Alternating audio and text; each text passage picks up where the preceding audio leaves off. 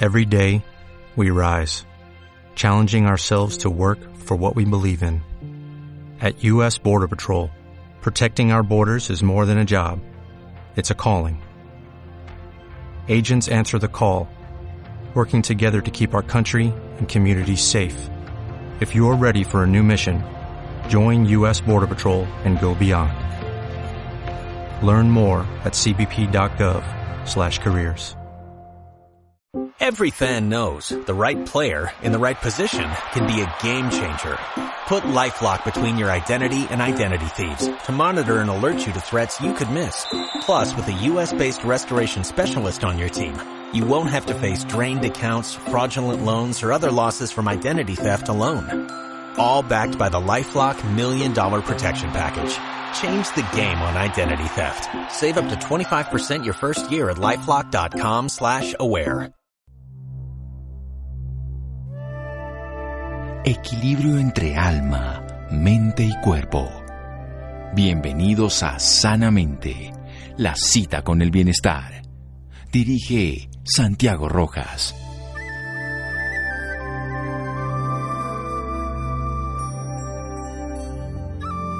Hola, muy buenas noches a todos nuestros oyentes. Soy Laura Ropero y como todos los viernes los estamos acompañando hoy para contarles sus historias de vida. El 21 de abril se conmemoró el Día Mundial de la Concientización sobre la leucemia mieloide aguda, un tipo de cáncer en la sangre agresivo y poco común que se presenta con una urgencia oncológica debido a su rápida evolución y dificultades para su diagnóstico y tratamiento oportuno, causando importantes desafíos para la comunidad médica, los pacientes y cuidadores. Hoy Está con nosotros para contarnos su historia de vida Juliet Peña. Ella es una paciente de 19 años diagnosticada con leucemia mieloide aguda en enero del 2020, cuyos síntomas se confundían con los de la anemia. Juliet es de Bolívar, Santander, pero desde hace 16 años vive en Bogotá. Bueno, Juliet, para empezar, me gustaría que le contaran nuestros oyentes un poco más de usted. ¿Cómo recuerda su infancia? No, muy bonita, me divertía mucho, nada, siempre he sido como muy de casa, entonces me la pasaba siempre en la casa, pero pues con mi familia me divertía mucho. ¿Qué es lo más bonito que recuerda de su infancia, de su escuela, de su colegio? No, pues creo que, que todos los momentos han sido maravillosos y, y en todo el tiempo he aprendido que de las cosas malas siempre hay algo bueno, entonces todos los momentos los recuerdo como algo especial. Y en cuanto a su salud, ¿cómo, cómo fue todo cuando era niña? Pues sí, siempre tenía como, como molestias, como que me dolía la cabeza cuando era pequeña. En las noches eh, me salía sangre de la nariz, pero pues los doctores no, digamos que nunca me dieron como un diagnóstico a eso. Ya pues contra el tiempo pasó entonces, pues no, digamos que como hasta ahí quedó, quedó el tema. Bueno, Julia, usted nos cuenta que cuando era niña, bueno, tuvo sangrados. ¿En ningún momento sus papás eh, pensaron que era algo grave? No, jamás llegamos a imaginar que, que fuese eso. Y pues no, en ningún momento, digamos, los doctores nos dieron un diagnóstico como para pensar que pudiera hacer eso, nada, simplemente decían que de pronto era anemia y ya ahí quedaba el tema. Juliet, vamos a hacer un pequeño corte y ya regresamos hablando un poco más de su historia de vida aquí en Sanamente de Caracol Radio. Síganos escuchando por salud. Ya regresamos a Sanamente. Bienestar en Caracol Radio. Seguimos en Sanamente.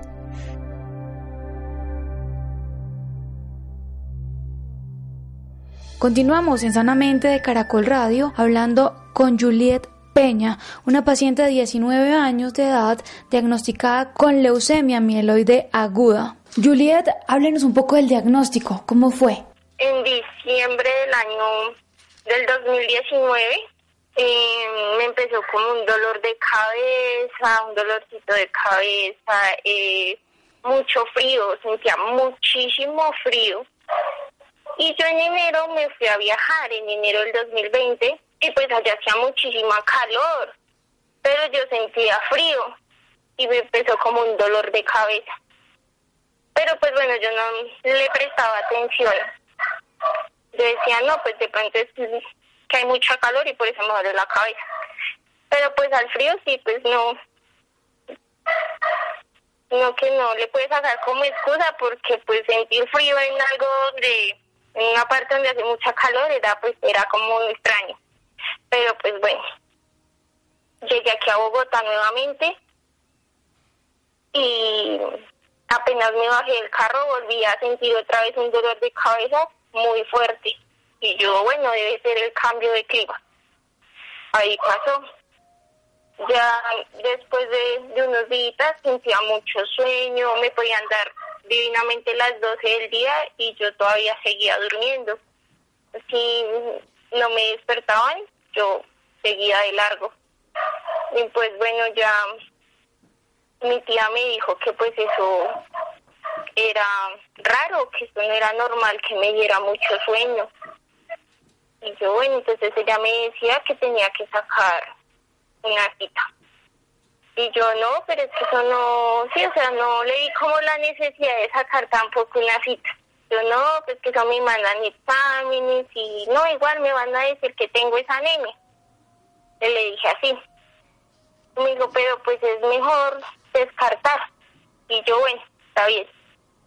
Saqué la cita y, y la doctora me dijo que sí, que era niña, que tenía que, mm, que distraer la mente en, en alguna cosa, que tenía que comer mucha verdura, muchas frutas. Y yo, bueno, sin embargo, me mandó unos exámenes de laboratorio.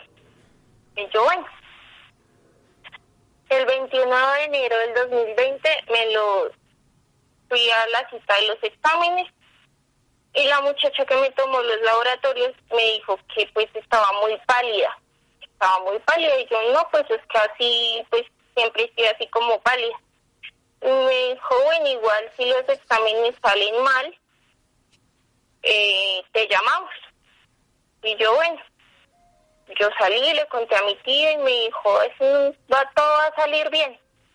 Y yo, bueno, ese mismo día eran las 3 de la tarde y pues me llamaron. Me dijeron que los exámenes habían salido mal y pues que me tenía que acercar al hospital más cercano. Y pues no, yo me puse a llorar porque pues no sabía qué era, pero habían salido mal y no, o sea, se me pasaron muchas cosas por la cabeza pero nunca se me pasó que fuera cáncer. Entonces, bueno, luego em, me fui para el hospital, llegué más o menos como a las 5 de la tarde y me atendieron como a las siete y media, ocho. Eh, y el doctor dijo que me tenían que dejar hospitalizada porque mis plaquetas estaban en 30 mil. Entonces, pues no, o ahí sí me, me derrumbé total porque nunca había estado hospitalizada. Entonces fue muy duro. Yo pues me puse a llorar y, y bueno, me dejaron hospitalizada, mi tía me llevó las cosas de aseo y ahí quedó como a las diez y media de la noche llegó un doctor y me examinó, me hizo varias preguntas em, y me dijo que, que era un posible caso de leucemia y que tenían que aislarme. Pero pues digamos que tampoco le puse como mucha atención porque yo dije, no, pero es que no tienen como, o sea, solo tenían los exámenes de por la mañana yo supongo que para eso tienen que hacer más exámenes, más estudios, para poder saber si, si, si, si es una leucemia o no. Yo, bueno, de igual forma, pues me asusté, pero pues yo dije, no, esperemos a que tengan pues un resultado cierto. Entonces, bueno, ese día me, me aislaron, me pusieron plaquetas y ya como a los tres días, el 24 de enero, eh, yo dije, no, pues ya, ya me siento mejor, ya pues, creo que me van a dar salida. Y, y ese día el doctor me dijo, eh, le tengo malas noticias, tiene leucemia. Y pues, no, o sea, eso fue terrible. La verdad me puse muy mal, me puse a llorar y lo único que dije en ese momento es, no me quiero morir. Y ya.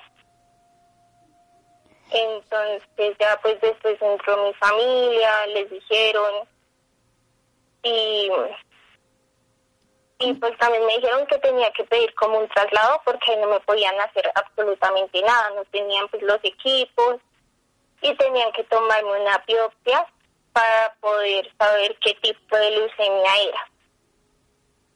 Y yo, bueno, lo único que ellos me dijeron es que era una leucemia aguda, no más. Entonces eh, pedí el traslado por la EPS, duré ocho días más y, y nunca pues llegó el traslado. Y el 30 sí, el 30. Eh, pedí la salida voluntaria del hospital y me fui para la San José Centro y pues allá sí pues, me atendieron, me tomaron exámenes y me tomaron la biopsia. Eh, y me dijeron que sí, que era una leucemia mieloide aguda. Entonces, durante ese proceso, eh, no, yo lloraba muchísimo, muchísimo, muchísimo. ¿Qué pensaba Julieta? ¿Qué se le venía a la mente? Yo decía que no me quería morir. Era como, como esa sensación de que no se pudiera hacer nada, de sí, muchas, muchas cosas. Pero bueno, ya llegó un doctor, me explicó muy bien cómo iba a ser el tratamiento.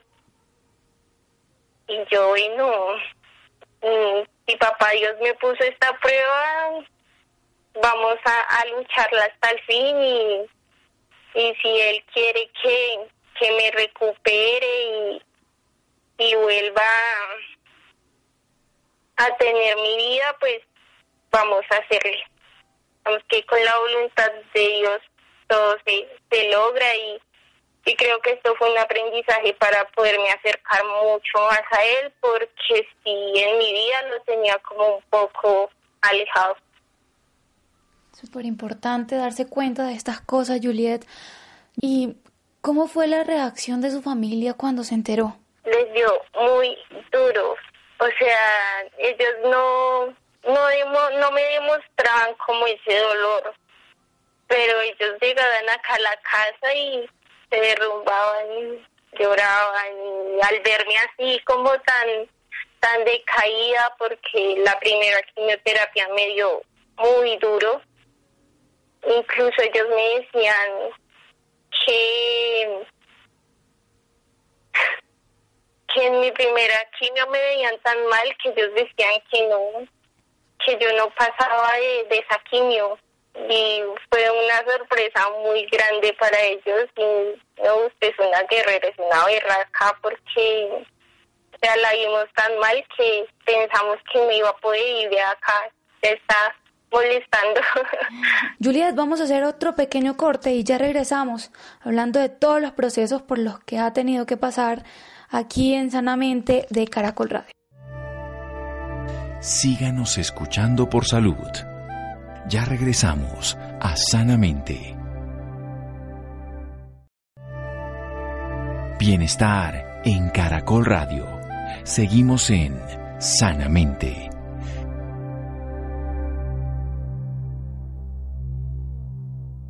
Continuamos en Sanamente de Caracol Radio hablando con Juliet Peña, una paciente de 19 años quien fue diagnosticada en el 2020 con leucemia mieloide aguda. Juliet, ¿Cree usted que su actitud le ha ayudado en todo este proceso? ¿La actitud que tomó cuando fue diagnosticada? Sí, y bueno, no sé, es que yo en el hospital me la paso llorando, o sea, yo cuando tenía las hospitalizaciones me la pasaba llorando, me deprimía muchísimo al estar cerca de mi familia, que pues bueno, a raíz de todo se vino la pandemia, y ya no dejaban acompañante en el hospital. Entonces yo me sentía muy sola. Y verse un enfermo acostado en cuatro paredes sin nadie, para mí es muy terrible. No estar acostumbrada a eso y pues bueno, creo que nadie es, es terrible. Entonces, pero en medio de todo, los doctores, eh, los enfermeros, las enfermeras me ayudaban mucho, me animaban, me decían cosas que, wow, me animaban muchísimo. No, súper importante. Julia, usted lo mencionó, la pandemia ha sido difícil para todos nosotros, para todo el mundo, pero ¿cómo han sido los tratamientos? ¿Cómo, cómo ha sido todo esto en medio de la pandemia? Yo tuve tres, ciclos de quimioterapia y pues bueno, el primero fue inducción y otros tres de consolidación. Y, y fue muy duro porque en medio de, del segundo ciclo de consolidación me dijeron que siempre que tenía que, que irme a hospitalizar me tomaban prueba COVID.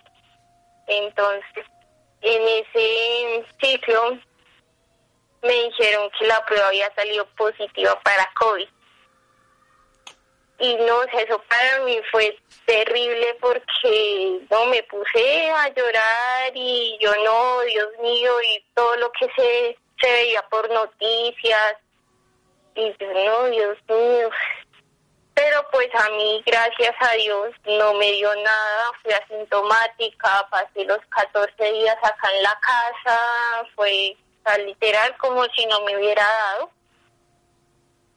Y pues nada, lo gracias a Dios porque pues no pasó a mayores, pero pues sí retrasó mi proceso. Entonces, eh, luego llamé a la EPS para que me tomara la prueba después de los 15 días.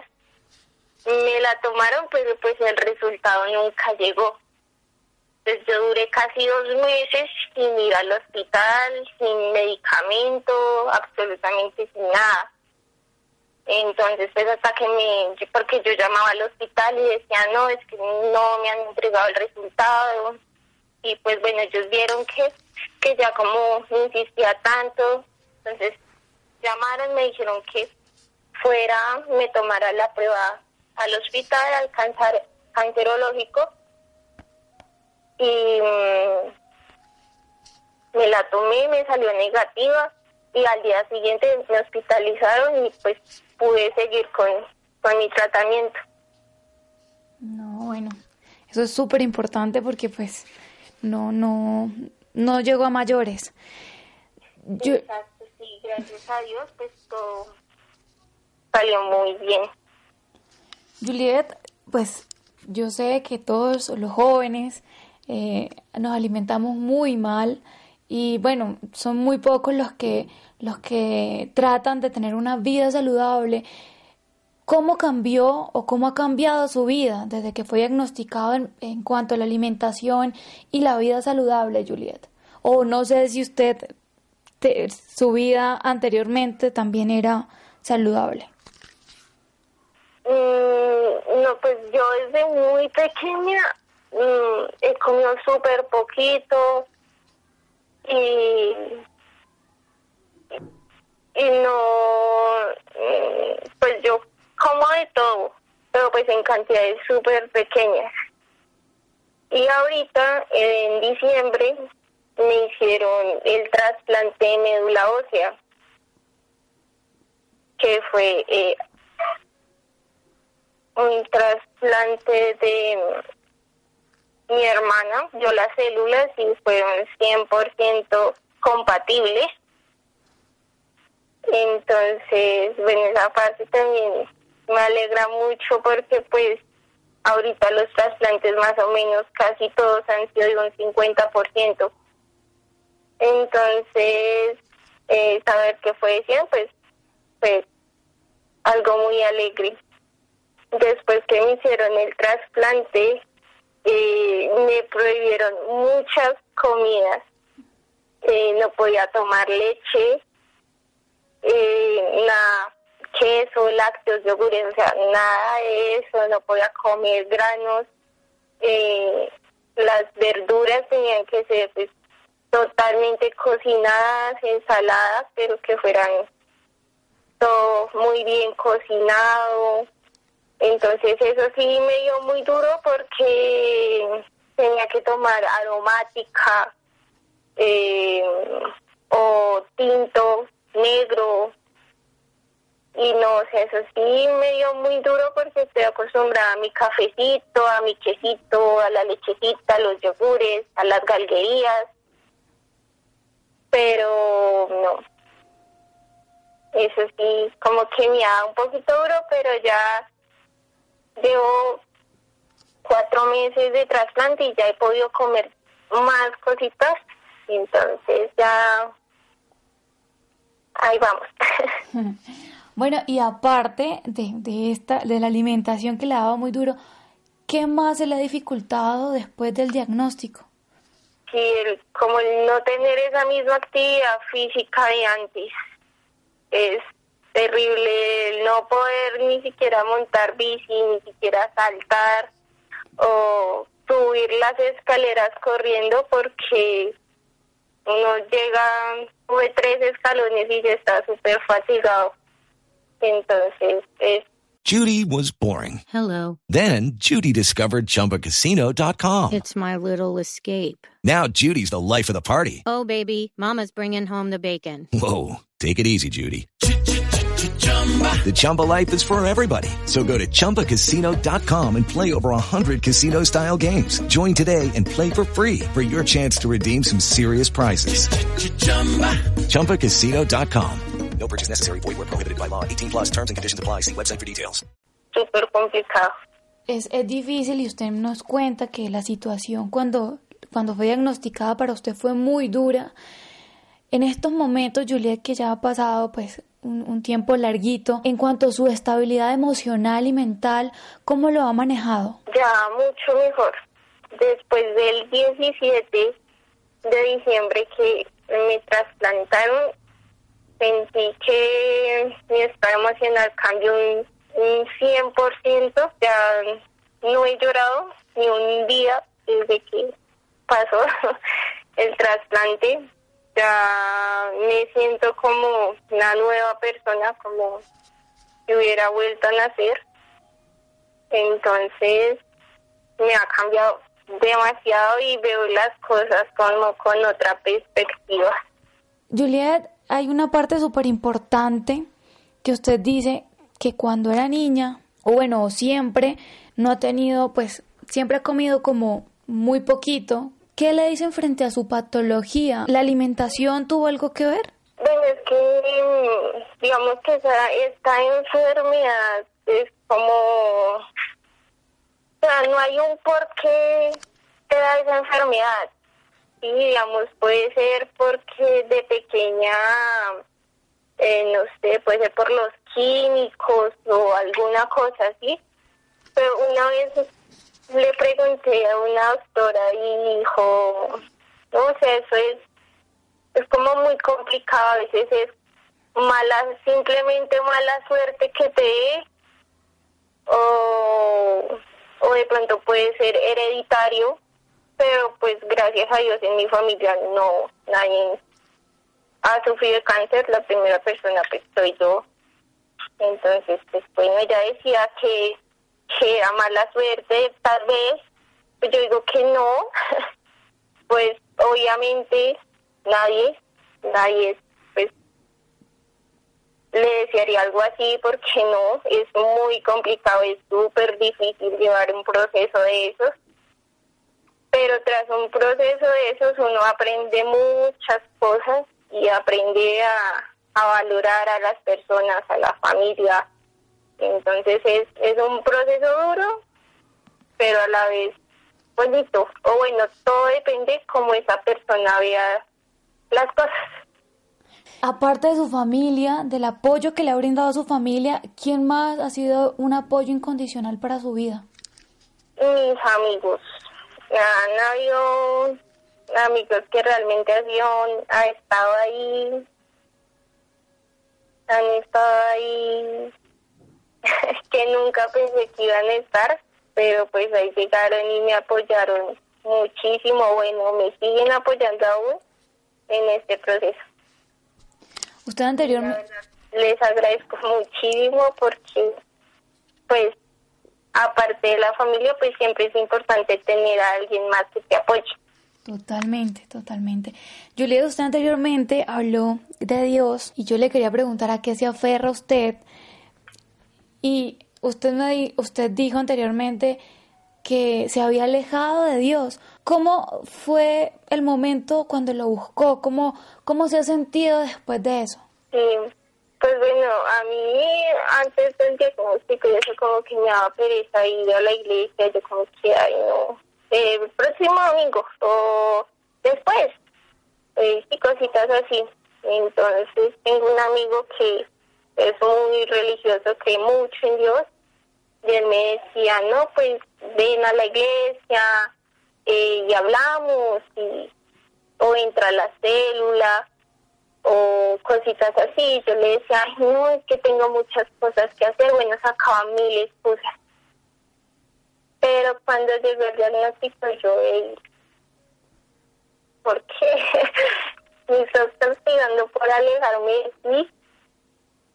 Entonces yo, no, Dios mío, tengo que volver, como, como acercarme a Él.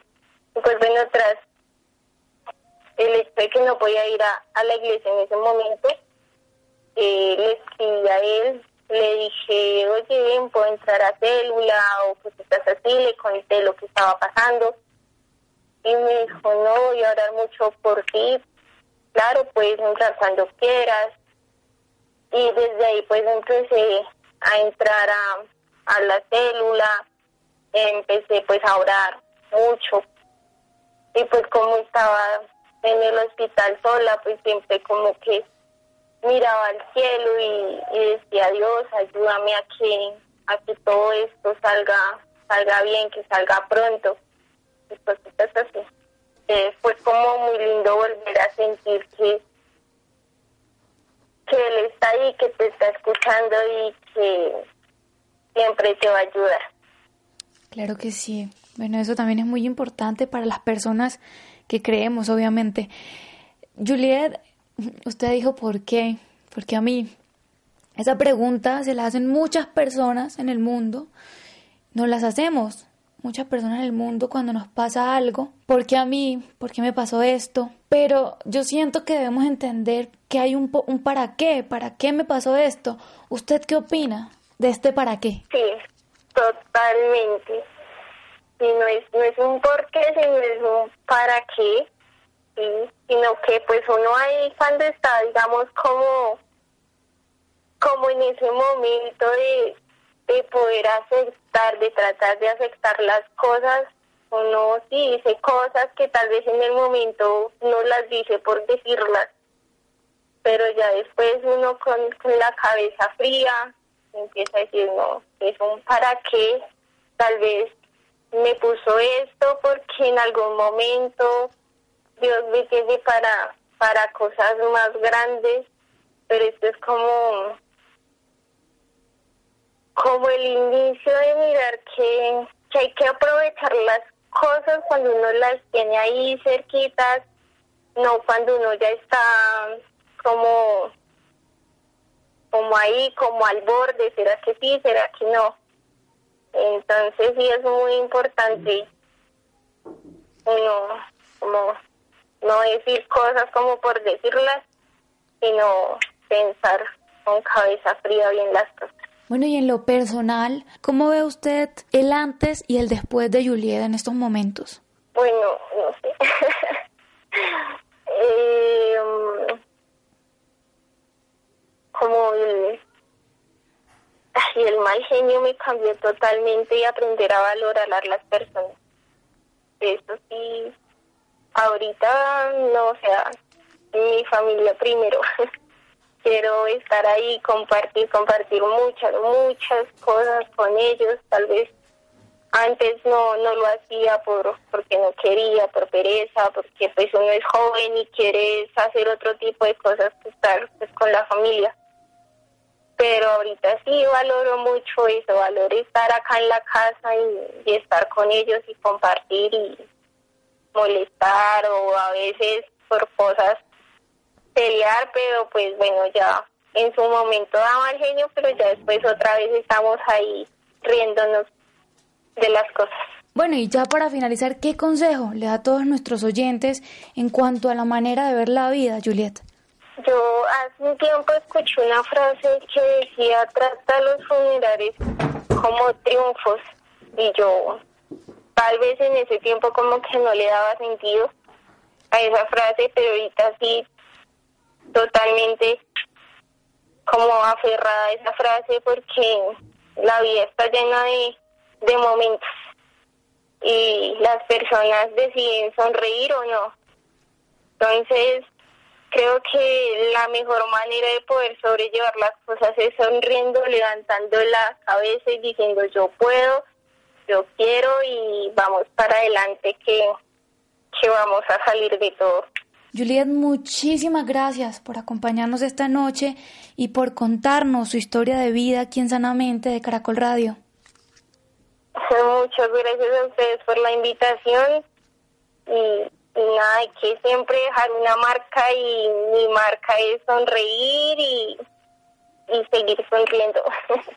Juliet, muchísimas gracias por acompañarnos esta noche y muchísimas gracias por contarnos su historia de vida. Ya regresamos a Sanamente de Caracol Radio. Síganos escuchando por salud. Ya regresamos a Sanamente. Bienestar en Caracol Radio. Seguimos en Sanamente.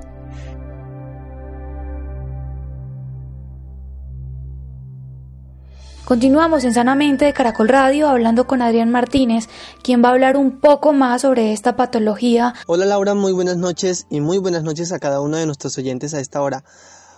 Les cuento que hoy estaremos hablando sobre la leucemia mieloide aguda, uno de los mayores retos de este tipo de cáncer en la sangre en el país está en el diagnóstico y el tratamiento oportunos.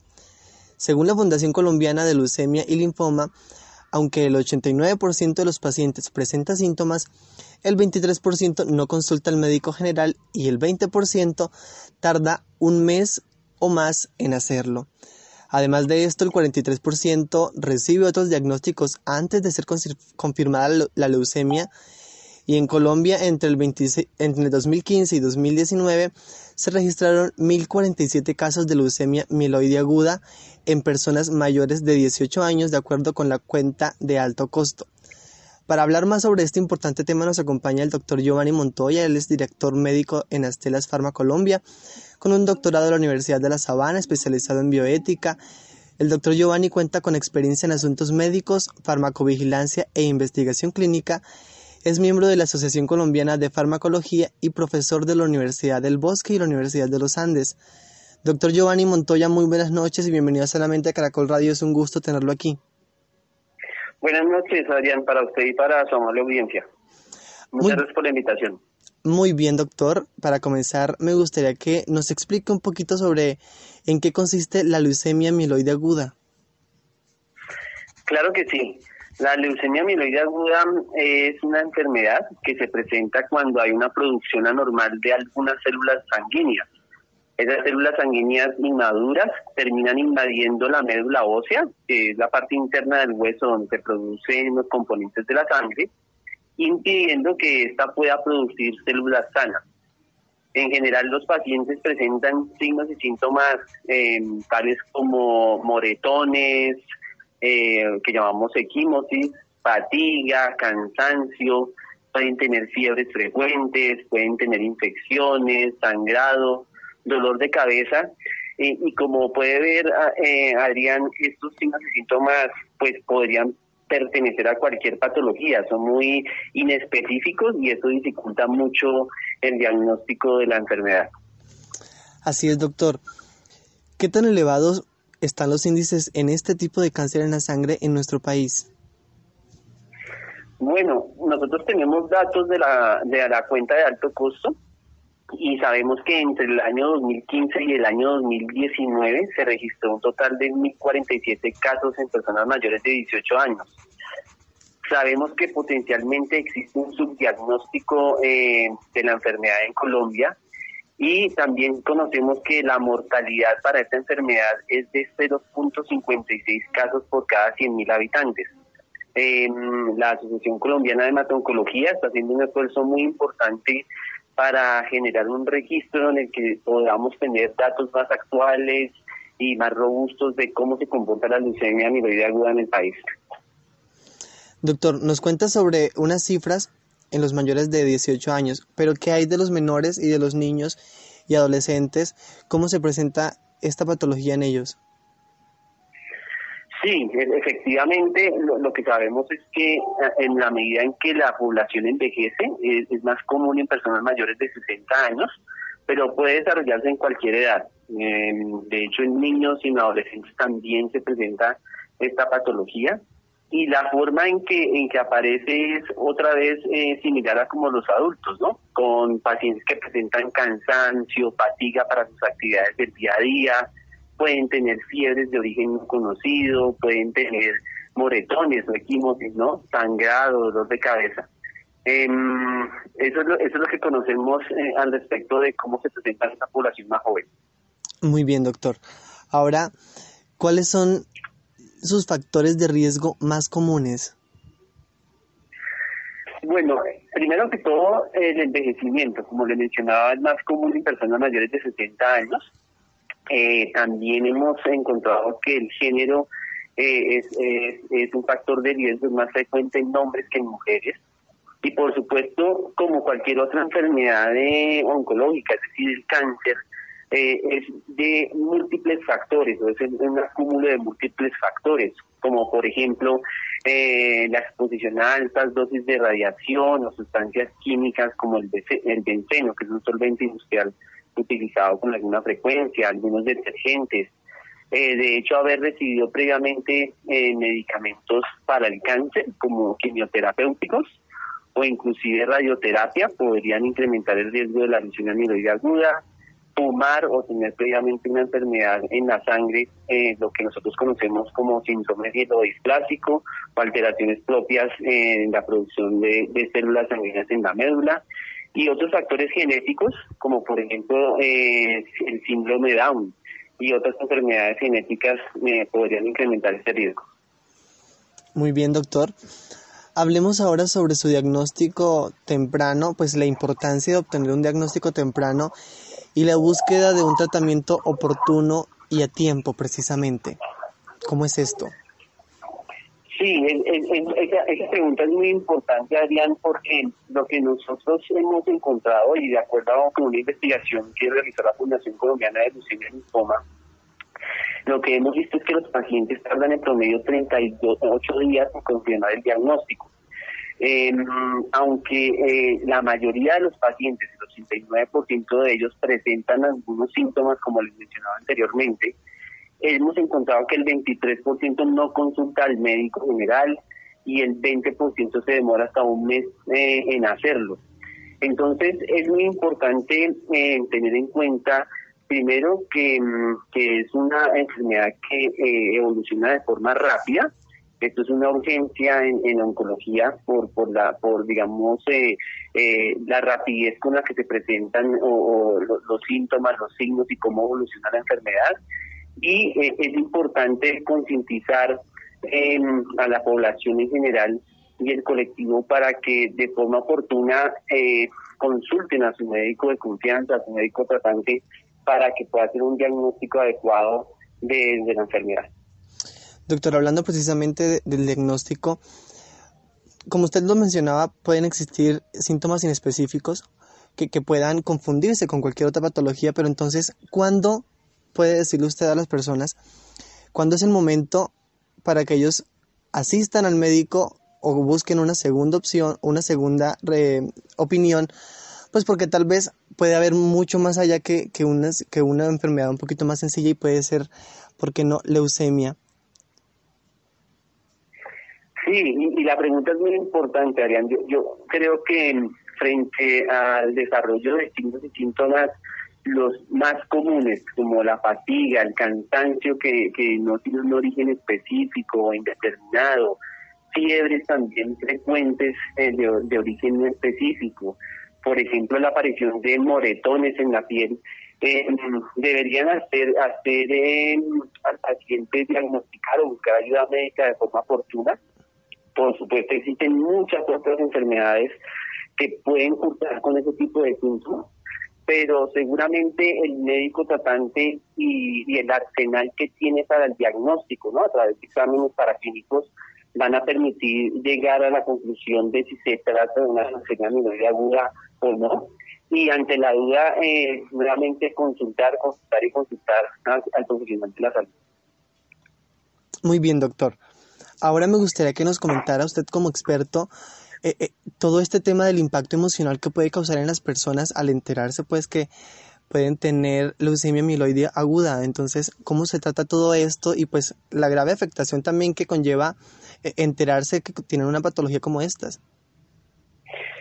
Sí, sí, señor. Em, pues tenemos em, muchos testimonios de pacientes que han cursado con leucemia mieloide aguda y en general los pacientes eh, mucho cansancio y, por supuesto a causa de ese cansancio pues no pueden hacer las actividades físicas eh, igual como lo hacían anteriormente. Em, por supuesto, esta es una enfermedad que, como le mencionaba, es una urgencia oncológica, es decir, debido a la rápida evolución de la enfermedad y tiene un alto impacto emocional y afectación de la calidad de vida del paciente. Eh, no obstante, eh, eh, es, un impacto negativo cuando el paciente es diagnosticado. Digamos, cualquier persona a la que se le dice que tiene algún tipo de cáncer, por supuesto, esto es una noticia catastrófica, pero lo importante es que eh, se, asuma con optimismo. Yo, pienso que la vida está llena de posibilidades. De hecho, existen tratamientos oportunos para los pacientes que, permiten prolongar la vida del paciente, mejorar su calidad de vida. en muchas ocasiones inclusive los pacientes eh, llegan a remisiones completas, es decir, desaparece el cáncer si se, trata de forma oportuna y se diagnostica de forma oportuna. Em, y bueno, es, un llamado a, al optimismo, ¿no? Eh, sí existe un impacto, pero, pero se puede tratar y, y mejorar esa calidad de vida y el pronóstico del paciente un llamado al optimismo, es el que nos hace el doctor Giovanni Montoya. doctor Giovanni, muchísimas gracias por acompañarnos esta, en esta oportunidad en Sanamente de Caracol Radio. No, Adrián, con, mucho gusto. Em, es importante de pronto mencionar que em, eh, existe un Día Mundial de la Concientización sobre la leucemia mieloide aguda.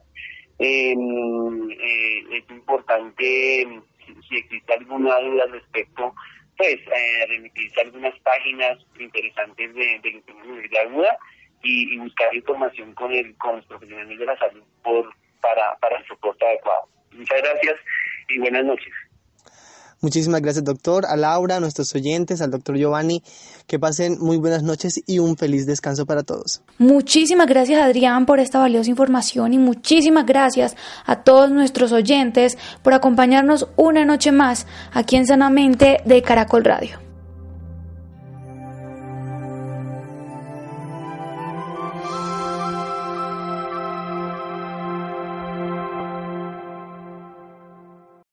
Lucky Land slots, you can get lucky just about anywhere. Dearly beloved, we are gathered here today to. Has anyone seen the bride and groom?